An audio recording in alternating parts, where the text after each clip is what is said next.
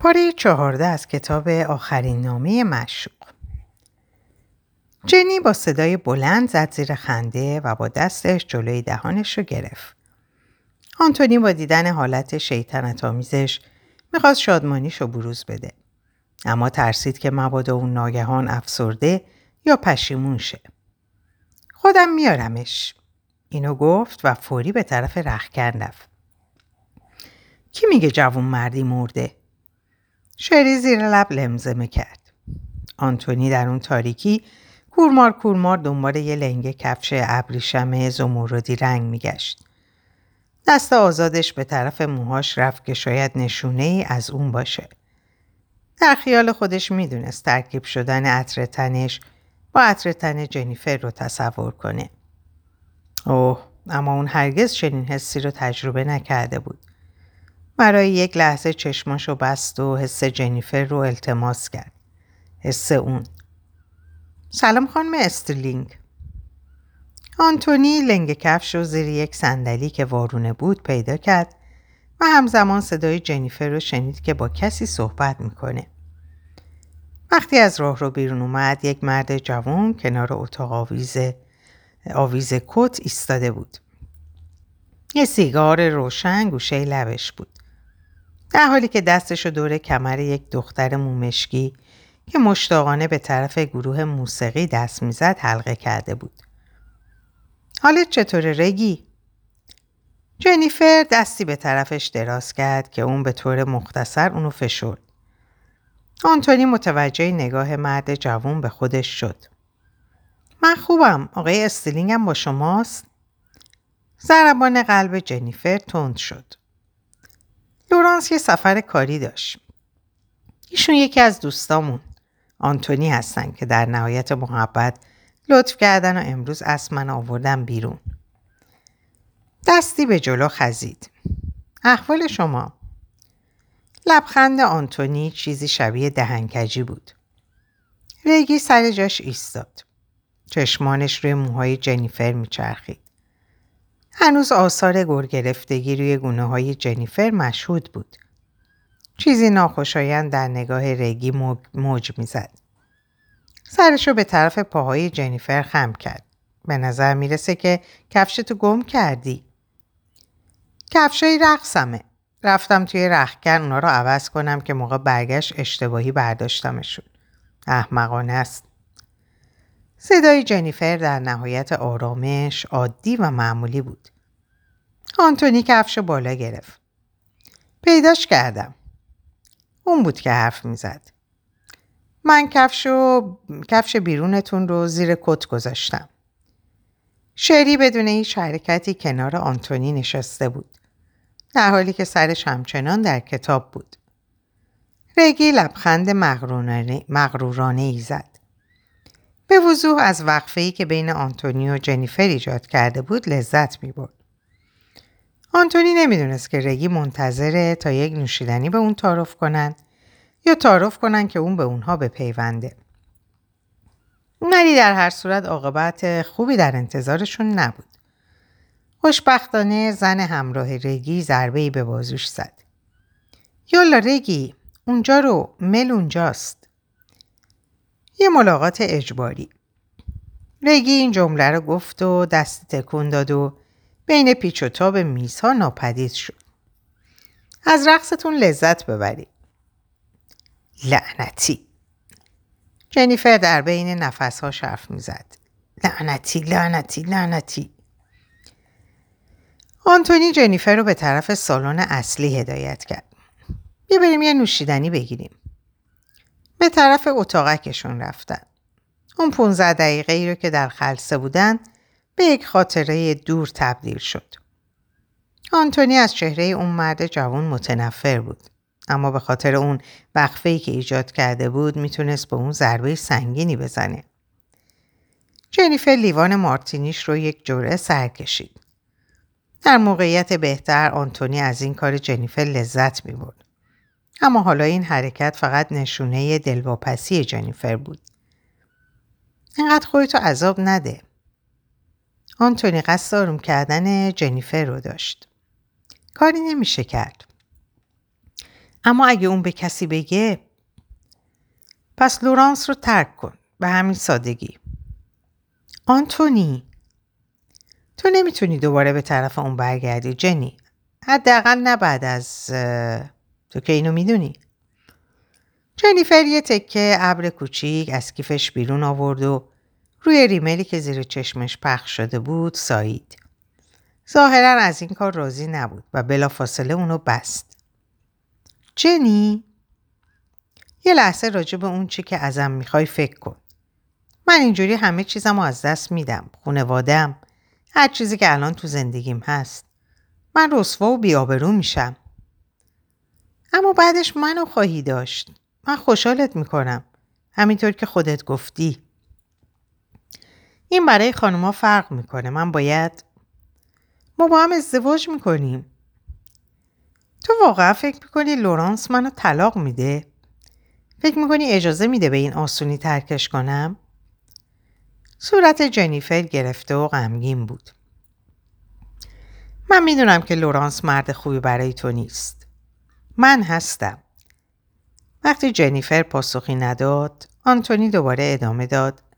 تو با لورانس خوشحالی؟ این همون زندگییه که برای خودت می‌خواستی؟ یعنی می‌خوای یه زندونی توی قفس طلا باشی؟ من که زندونی نیستم. حرفای خندهدار نزن. تو فقط نمی‌تونی اینو ببینی. نه تو می‌خوای اینطوری فکر کنی. لوری, م... لوری مرد بدی نیست. تو هنوز متوجه نیستی جنی ولی تو داری لحظه به لحظه تو زندگی زندگی شخصی با لوری غمگینتر و غمگینتر میشی. الان به علاوه اینکه یک هرزهی طالبینم شدی آنتونی هنوز احساس خامی می‌کرد و این باعث شده بود کاملا بیپرواشه. لورانس تو رو له می‌کنه. همه چیز تو از بین می‌بره. جنیفر اون مرد یک احمقه. یه احمق خطرناک. و تو چشماتو روی این حقیقت بستی. جنیفر با سرعت سرش رو تکون داد. تو چطور جرأت می‌کنی؟ چطور جرأت می‌کنی؟ آنتونی اشک رو در چشمان جنیفر دید و این باعث شد تمام گرمای درونش ناپدید شد. دست توی جیبش کرد و دنبال یک دستمال گشت و شروع کرد به پاک کردن اشکای اون که ناگهان جنیفر دستش رو رد کرد. نکن. زیر لب زمزمه کرد. ممکنه رگی یه جایی داره تماشامون می‌کنه. موقعا متاسفم. اصلا نمی‌خواستم که تو رو به گریه بندازم. لطفا گریه نکن. در سکوت پشت میز نشستن و به سن رقص نگاه کردن. جنیفر شروع به حرف زدن کرد. این خیلی سخته. فکر می‌کردم آدم شادی بودم. فکر می‌کردم زندگی خوبی داشتم و بعد تو پیدات شد. و هیچی. هیچی دیگه معنی نداره. همه اون چیزایی که نقشه کشیده بودم. خونه ها، بچه ها، تعطیلات. الان دیگه اونا رو نمی‌خوام. من خوب غذا نمی‌خورم. خوب نمیخوابم. تمام وقت داره به فکر کردن درباره تو میگذره. خودم می‌دونم که نمی‌تونم از فکر کردن به تو دست بکشم. به طرف اتاق رخکن اشاره کرد. اما فکر تک کردن همه اینها بینیشو بالا کشید. مثل نگاه کردن به اعماق تاریکیه. اعماق تاریک؟ جنیفر بینیشو پاک کرد. عاشق تو بودن ممکنه هیچ بهایی داشت همچین بهایی داشته باشه. پدر و مادرم منو قضاوت می‌کنن. من چیزی ندارم که با خودم بیارم و هیچ کاری هم نمی‌تونم بکنم آنتونی. من به درد هیچ کاری نمی‌خورم. جز اینکه تو همین شرایط زندگی کنم. چی میشه اگه من حتی نتونم خونت رو اداره کنم؟ تو واقعا فکر می‌کنی من به این چیزا اهمیت میدم؟ خواهی داد. بالاخره کوچولوی ناز پرورده این اولین نظری بود که راجع من دادی و کاملا حق با تو بود. من می‌تونم کاری کنم مردا عاشقم شن اما هیچ کار دیگه ای بلد نیستم. لبه پایین جنیفر میلرزید. آنتونی که از دست خودش عصبانی بود آرزو می‌کرد کاش اون کلمه رو برای اون به کار نبرده بود. هر دو در حالی که در افکار خودشون غرق بودند در سکوت نشستند و به نوازندگی فیلیپ نگاه کردند. ناگهان آنتونی سکوت و شکست. یه کار به من پیشنهاد شده. گزارشگری تو سازمان ملل توی نیویورک. جنیفر به طرف اون برگشت. تو داری میری؟ گوش کن. سالاست که دارم توی آشفتگی دست و پا می‌زنم. وقتی تو آفریقا بودم خودم رو باخته بودم. وقتی تو خونه بودم بیقرار بودم که دوباره برگردم همونجا. هیچ وقت نتونستم یه جا ساکن و مقیم شم. هرگز نتونستم از این حس نجات پیدا کنم که باید الان جای دیگه ای می بودم یا کار دیگه ای انجام می دادم. آنتونی دست جنیفر رو گرفت. و بعد تو رو دیدم. یهو تونستم آیندم رو ببینم. من می‌تونم جایی رو ببینم که همونجا بمونم و زندگیمو توی زندگیم رو تو یک جا بسازم. کار کردن تو سازمان ملل باید خیلی خوب باشه. فقط می‌خوام با تو باشم. من نمی‌تونم. تو متوجه نیستی. چی؟ میترسم. از این میترسی که لورانس چه عکس عملی نشون بده؟ آنتونی از درون خشمگین شد. تو فکر می‌کنی ازش میترسم؟ تو فکر می‌کنی نمی‌تونم ازت محافظت کنم؟ نه از اون نمیترسم. لطفا صدا تو بیار پایین. پس از اون آدمای موسیقی که وقت تو باهاشون به بتالت میگذرونی میترسی؟ تو واقعا به نظر اونا اهمیت میدی؟ اونا یه مش آدم پوچن. آدمای احمقی که تمومش کن به خاطر اونا نیست. پس چیه؟ تو از چی میترسی؟ ازت میترسم. آنتونی سعی داشت که متوجه شه. اما من نمی‌خوام. من از حسی که نسبت بهت دارم میترسم. من از اینکه کسی رو اونقدر دوست داشته باشم میترسم. صدای جنیفر شکست. دستمال رومیزیش رو تا کرد. اونو بین انگشتاش کشیدش و پیچوند. من لورانس رو دوست دارم اما نه اونقدر. گاهی بهش عشق ورزیدم و گاهی ازش تنفر پیدا کردم. و بیشتر اوقات با هم معقولانه زندگی کردیم. به همین روش خونه و زندگیمو فراهم کردم و می‌دونم که می‌تونم همینجوری زندگی کنم. می‌فهمی؟ می‌دونم که بقیه عمرمو می‌تونم اینجوری زندگی کنم. و این اصلا چیز بدی نیست. خیلی از زنها بدتر از این رو تحمل می‌کنن. و با من؟ جنیفر اونقدر ساکت موند و جوابی نداد که آنتونی تقریبا دوباره سوالش رو تکرار کرد. اگه به خودم اجازه بدم که عاشقت بمونم خودم رو نابود می‌کنم. چیزی جز تو برام باقی نمیمونه. دائما با تو این ترس و حول باید تو این ترس و حول باشم که مبادا نظرت عوض شه. و بعد اگه اینطور شه من میمیرم. آنتونی دستای جنیفر رو گرفت. اون می‌خواست دور این زن بپیچه و هرگز به اون اجازه رفتن نده. آنتونی گفت من عاشقتم جنیفر. هرگز از دوست داشتن دست نمی‌کشم. هرگز قبل از تو عاشق کسی نبودم و بعد از تو هم هرگز عاشق کسی نمیشم. جنیفر گفت الان داری اینا رو میگی. میگم چون این حقیقت داره. آنتونی سرش رو تکون داد. اصلا نمی‌دونم که تو دیگه چی می‌خوای از من بشنوی. هیچی. تو همه چی رو قبلا گفتی. همه گفته های تو رو روی کاغذ دارم. همه اون کلمات قشنگت رو. جنیفر با گفتن این جمله دستاشو از دستای آنتونی بیرون کشید و لیوان مارتینیشو برداشت. وقتی دوباره شروع به حرف زدن کرد چنان بود که انگار با خودش حرف می‌زد. اما اون اصلا این کار آسونتر نمی‌کنه. داری چی میگی؟ آنتونی سعی کرد تونه صداشو کنترل کنه. تو من دوست داری. اما هیچ امیدی برای ما وجود نداره؟ چهره جنیفر تقریبا مچاله شد. آنتونی فکر می‌کنم هر دوی ما می‌دونیم. جمله‌ش رو تموم نکرد. نیازی به این کار نبود.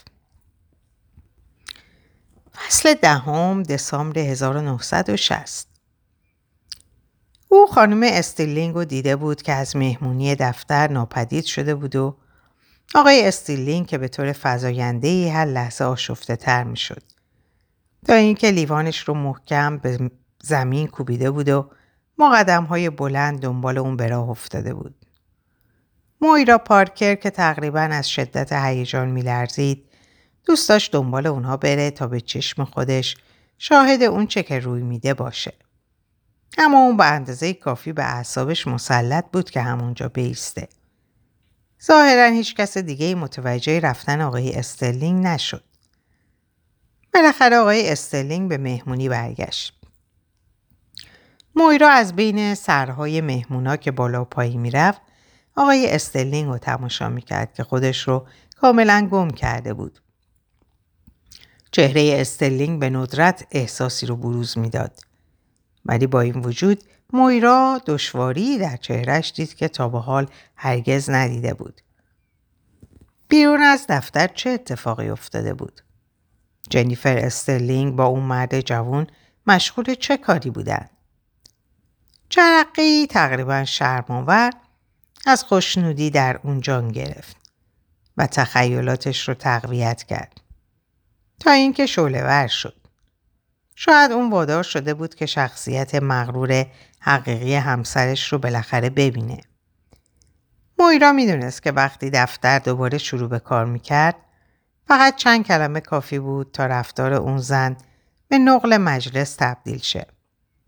اما با اندوهی ناگهانی متوجه شد که این کار باعث میشه که آقای استرلینگ هم نقل مجلس بشه و تصور اینکه اون مرد شجاع و محترم و محکم در رأس شایعات گستاخانه منشیا قرار بگیره قلبشو به درد آورد.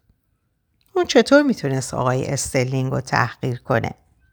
اونم در تنها جایی که بایستی از همه مقام بالاتری داشته باشه. مویرا درمانده و بلا تکلیف در طرف دیگه اتاق ایستاده بود و از اینکه برای آروم کردن رئیسش تلاشی بکنه میترسید. اما چنان از خوشگذرونی همکارانش دور افتاده بود که اگه در اتاق دیگه ای هم بود فرقی نمی‌کرد.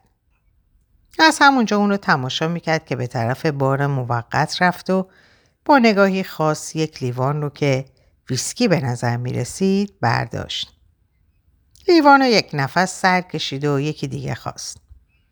بعد از نوشیدن لیوان سوم سری به طرف اونها که دورو برش بودن تکون داد و به طرف دفترش به راه افتاد. مویرا از میان جمعیت عبور کرد. ساعت یک رو به یازده بود. صدای موسیقی قطع شده بود و مهمونا در حال آماده شدن برای رفتن بودن. اونایی که ظاهرا قصد ترک کردن دفتر رو نداشتن دور از چشم همکارانشون دنبال جای دیگه ای میگشتن. اون فهمید که پسرک پستچی بعد از اینکه همراه آلسی ماکسینکی رفته بود تا براش تاکسی بگیره دیگه برنگشته بود.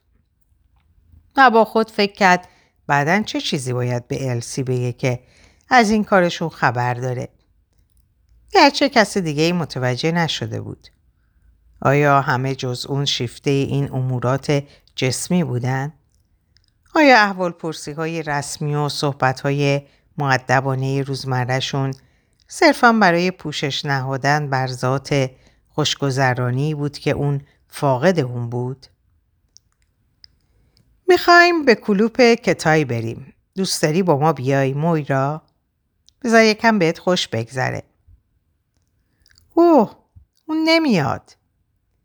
فیلیسیتی هیروت چنان با بیاعتنایی این جمله رو گفت که یه لحظه مویرا با خودش فکر کرد همه اونها رو سورپرایز کنه و بگه چرا که نه؟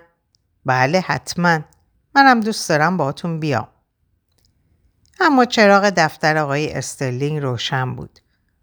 مویرا همون کاری رو کرد که هر منشی شخصی مسئولیت پذیری برای رئیس خود انجام میده. همونجا موند و شروع به مرتب کردن دفتر کرد. تقریبا حدود ساعت یک بامداد اون کارهاش رو تموم کرد. البته اون تنهایی تنها هم نبود. دختری که تازه در بخش حسابداری مشغول شده بود پلاستیکی رو براش نگه داشت تا اون بطری خالی رو جمع کنه و مدیر فروش که یک مرد قد بلند اهل آفریقای جنوبی بود لیوانهای کاغذی رو جمع کرده بود.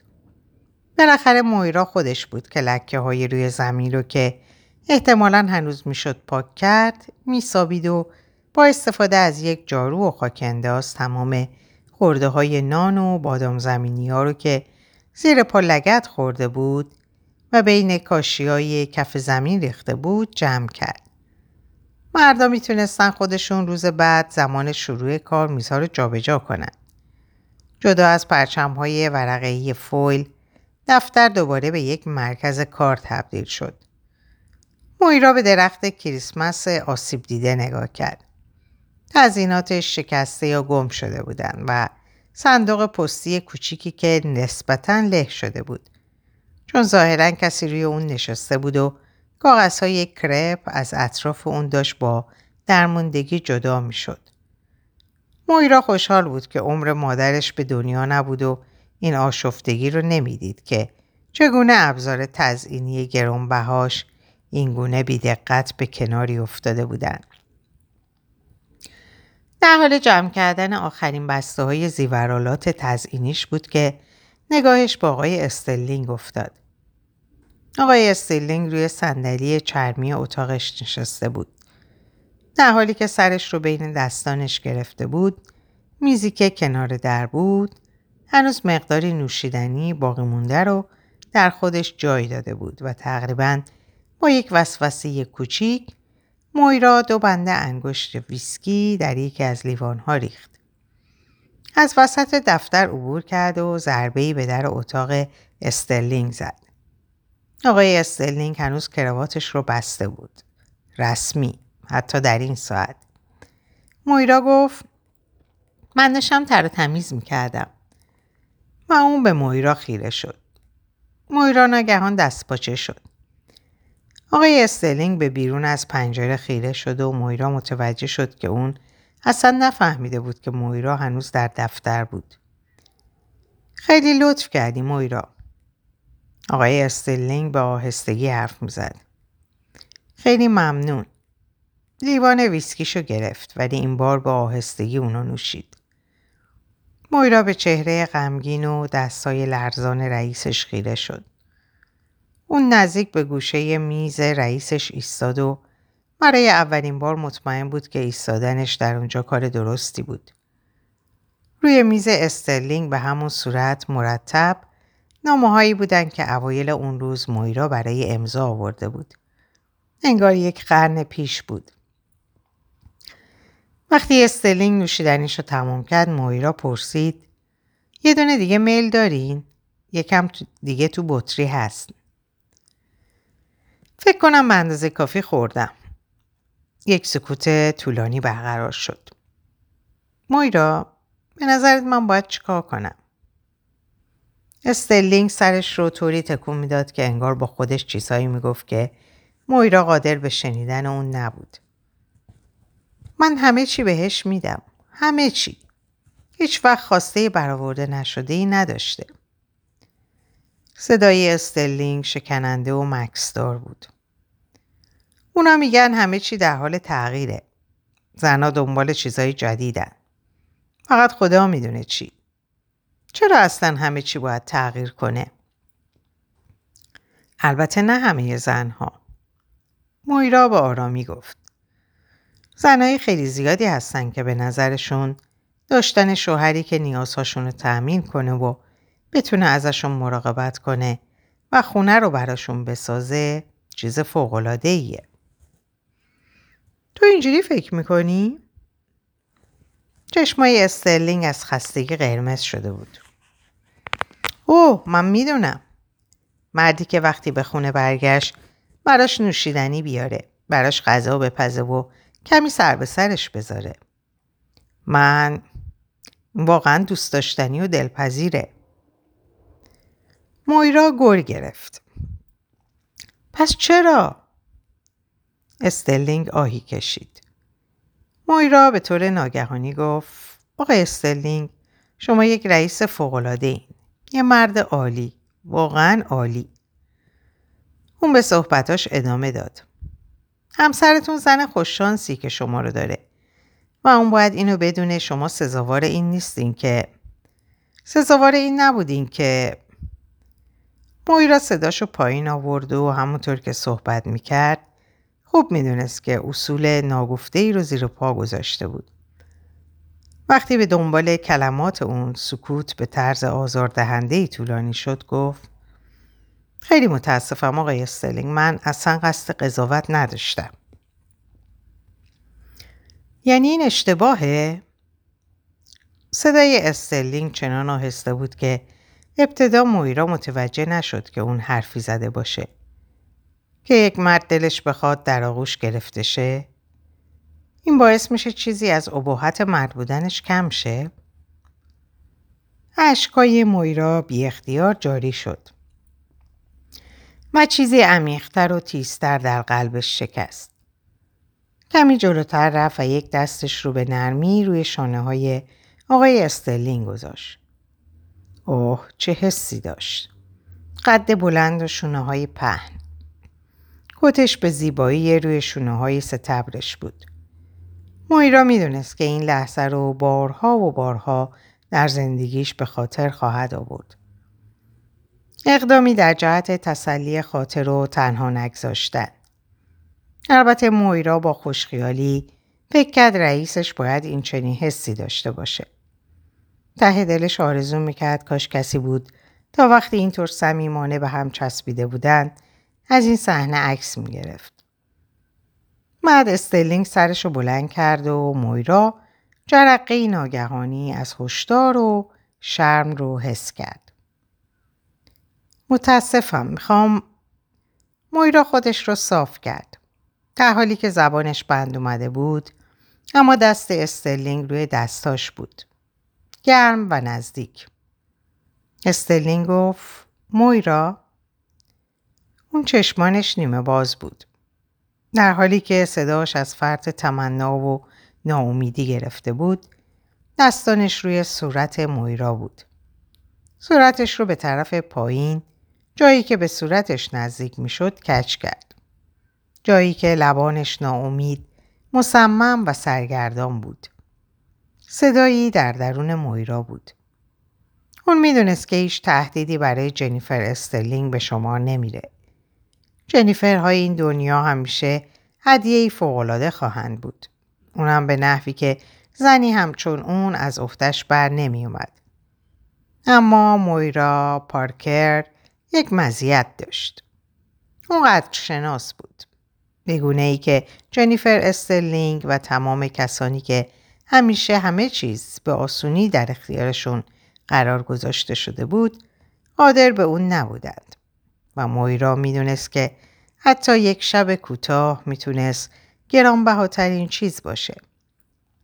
و اگه این رویداد تعیین کننده زندگی رمانتیک اون بود، مویرا بایستی چنان هوشیار باشه که بخشی از این خاطره رو در جایی امن از قلبش برای همیشه نگه داره. بعد وقتی به پایان رسید می‌تونست در شبهای بی پایانی که دوباره تنها می‌شد اونو دوباره با خودش مرور کنه. در اینجا به پایان این پاره می‌رسم. براتون ساعت و اوقات خوش و سلامتی آرزو می‌کنم. خدا نگهدارتون باشه.